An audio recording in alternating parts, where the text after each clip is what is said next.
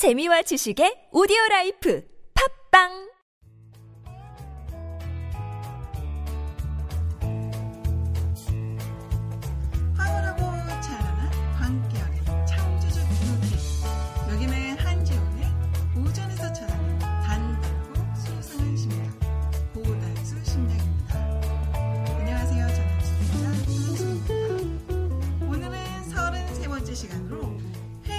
해외 조선에서 살아남는 법에 대해서 한지훈 작가님과 이야기 나눠보겠습니다 사실 그 헬이라는 말이 제가 알기로는 영어권에서는 그게 별로 좋지 않은 말, 그러니까 지옥이지만서도 what the, the 하면은 안 좋은 말이잖아요. 네네. 근데 그런 안 좋은 말이 어떻게 우리나라를 대표하는 말이 조선에 붙어서 네. 헬 조선이라는 신조어가 생겨났는데요. 이게 어떻게 보면은 2010년에 생겼다는 말인데 2015, 2016년을 통틀어서 가장 자조적인 유행어가 아닌가라는 생각을 해봅니다. 네.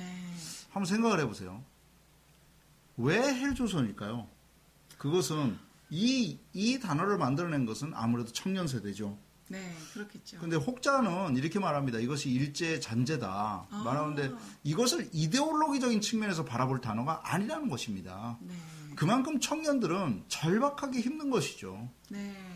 이 단어의 자조성 속에서 우리는 시대 현실을 읽을 수 있는 것입니다. 아, 함축적인 의미를 꽉 담고 있는. 네. 네. 저는 지난 한 18년, 18년, 17년 동안 계속 이 동기부에 관한 글을 써왔는데요. 네. 글을 쓰면서 사실은 충족감보다는 말라버린 사막 한가운데 서 있는 페르시안 사- 낙타처럼 갈증을 느끼면서 글을 썼습니다. 아, 왜 그러냐면 저의 몇 안 되는 애독자들은 전부 다 20, 30대 지쳐버린 청년들이었기 때문입니다. 아, 그렇군요. 지금 이 순간에도요.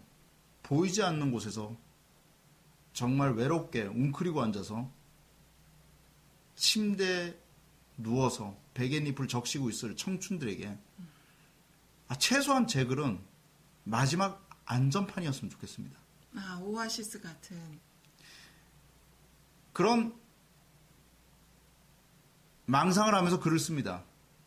최소한 이 글을 읽고 용기를 얻을 수 있는 청춘이 있다면 계속 써야 하며 평생을 가야 해야 될 소명이구나라는 망상을 느낄 때 저는 희열을 느낍니다. 그래서 글을 쓰는지도 모르겠습니다. 그렇다면 왜 헬조선이 나왔는가? 이것은 두 가지로 이유를 사회 현상을 풀이해 보도록 하겠습니다. 네. 미국 대통령 오바마는 항상 이렇게 얘기합니다. 한국의 교육은 우월하다. 근데 오바마가 모르고 있는 게 있죠. 한국 교육의 비자발성에 대해서 모른다는 것입니다. 아, 이, 이 한국- 비자발성이 그러니까 첫 번째 이유군요. 그렇죠. 한국 교육은요, 비자발적이죠. 원해서 공부하는 사람 별로 없어요. 만약에 그것을 정말 간절하게 원해서 하고 있다면 대단한 거죠. 그럼요. 이 비자발성으로 계속 하다 보면 비자발성이 왜 했냐면 그것을 안 하면 밥줄이 끊기거나 그것을 안 하면 사회의 범주에서 벗어나는 인간이 되기 때문에 그렇다면 항상 보세요. 아직 미완의 존재로 남아있는 것이 내 자신이라는 거예요. 비자발성이라는 것은. 네. 미완의 존재이기 때문에 당금질을 통해서 강해져야 된다는 생각만 하고 있는 거예요. 그렇기 때문에 나는 꿈꿀 권리도 없고 아직 비자발성, 즉 비숙련된 사람이기 때문에 아무런 가치가 없는 존재다라고 생각하면서 자신을 허접한 존재로 만들게 되고 사회에서 비교 우위에서 이길 수 있는 방법은 무엇인가를 고민하게 된다는 것입니다. 자신의 자존감이 낮아지는 것이 비자발성에 의한 것이죠. 네. 헬조선.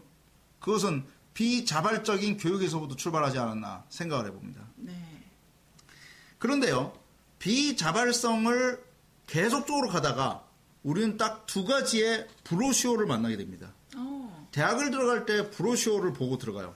네. 인터넷 웹페이지라든가. 거기 보면 꼭 지구본을 들고 양, 뭐 약간 캐주얼 복장을 한 아이들 두 명이 뛰죠. 뛰면서 이 지구본을 이렇게 향하고 있어요. 그래서 나도 저런 지구본을 한번 만져보고 싶다는 생각 속에서 그 대학을 지원하게 되죠. 회사 대기업을 왜 지원하냐면 이번에는 정장을 입은 사람이 악수를 하고 있거나 활짝 웃으면서 지구본을 가리키고 있죠. 아, 그 브로슈어에 속아서 또 회사를 입사하게 됩니다. 잘 들어보세요. 진짜 잘 들어보셔야 됩니다. 비자발성이라는 것은 내가 허접하고 완성되지 않은 존재이기 때문에 더 큰 그 무언가로 들어가기만 하면 나는 자발적인 존재가 되리라는 확신을 가지고 들어가는데 절대 자발적인 존재가 될 수가 없습니다. 이미지화된 현실 속에서 어떻게 자신의 진정한 모습을 찾을 수 있겠습니까? 10대 후반에 고2 때 나를 미치게 만든 책, 그리고 저를 지금도 미치게 만드는 책, 자유론에는 이런 문장이 나옵니다. 우리 시대에는 사회의 최상위 계급에서 지금부터 200년 전에 사람이 쓴 세- 책이에요. 네.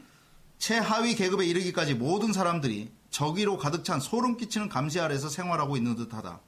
다른 사람과 관련된 일에는 물론이고 자기 혼자만 관련된 일에 대해서조차 개인이건 단체건 간에 모든 사람들은 내가 좋아하는 것은 무엇일까? 대체 무엇이 내 성격과 기질에 맞을까? 내 안에 있는 가장 선하고 고귀한 자질을 올바르게 활동하게 하고 성장하게 해주는 것은 대체 무엇일까를 스스로에게 묻지 못한다.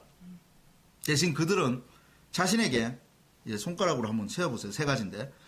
첫 번째, 내 지위에 어울리는 것은 무엇일까? 두 번째, 나와 같은 신분과 재산을 가진 사람들이 주로 하는 일은 무엇일까? 세 번째, 나보다 우월한 지위와 상황에 있는 사람들은 보통 무엇을 할까를 묻는다. 내가 말하는 것은 그들이 자기 자신의 성향에 맞는 것을 버리고 관습적인 것을 선택한다는 뜻이 아니다. 그들은 정신 자체가 사회적 속박에 얽매이게 된 탓으로 애초부터 관습적인 것 이외에는 그 무엇도 떠올리지 못한다.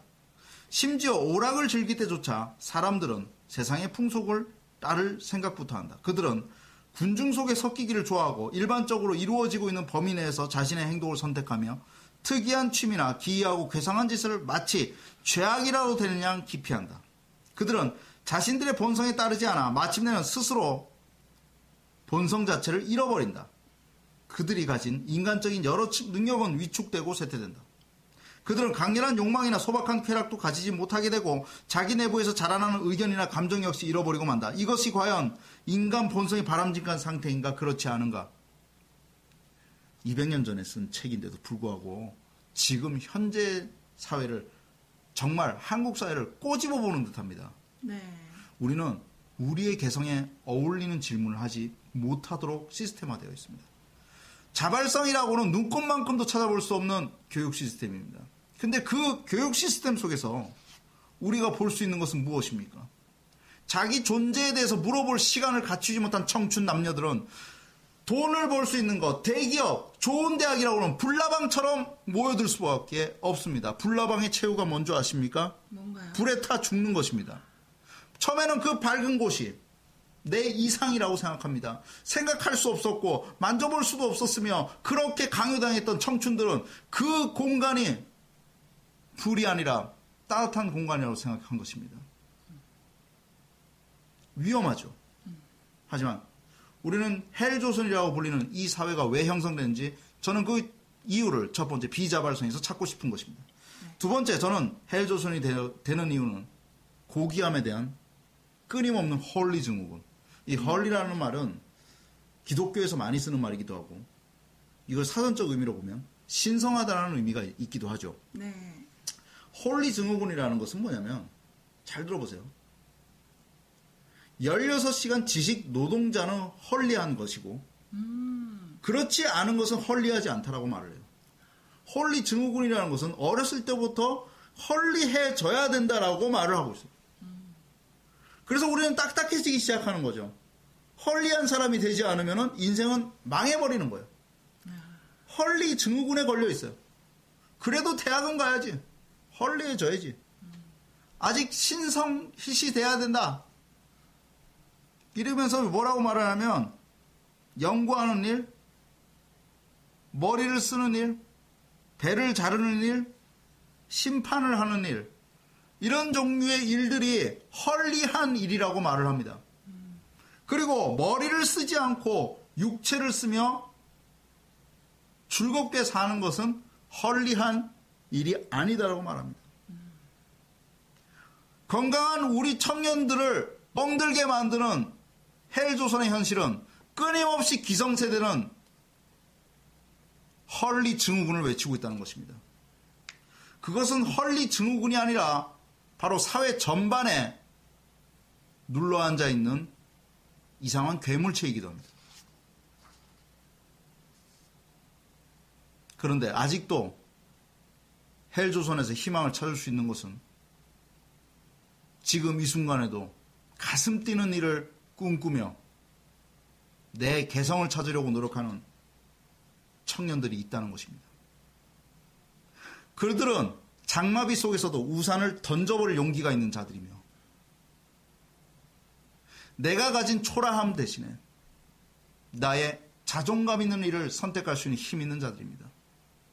나는 오늘 그들에게 내가 사랑하는 시 이육사의 절정을 읽어드리고 싶습니다.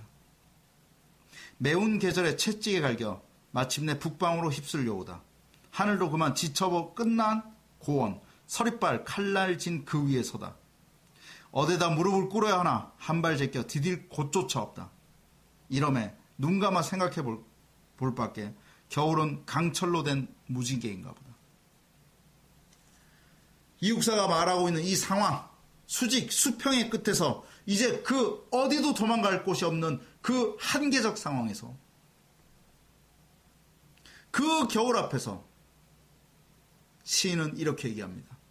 겨울은 강철로 된 무지개입니다. 강철, 의지입니다.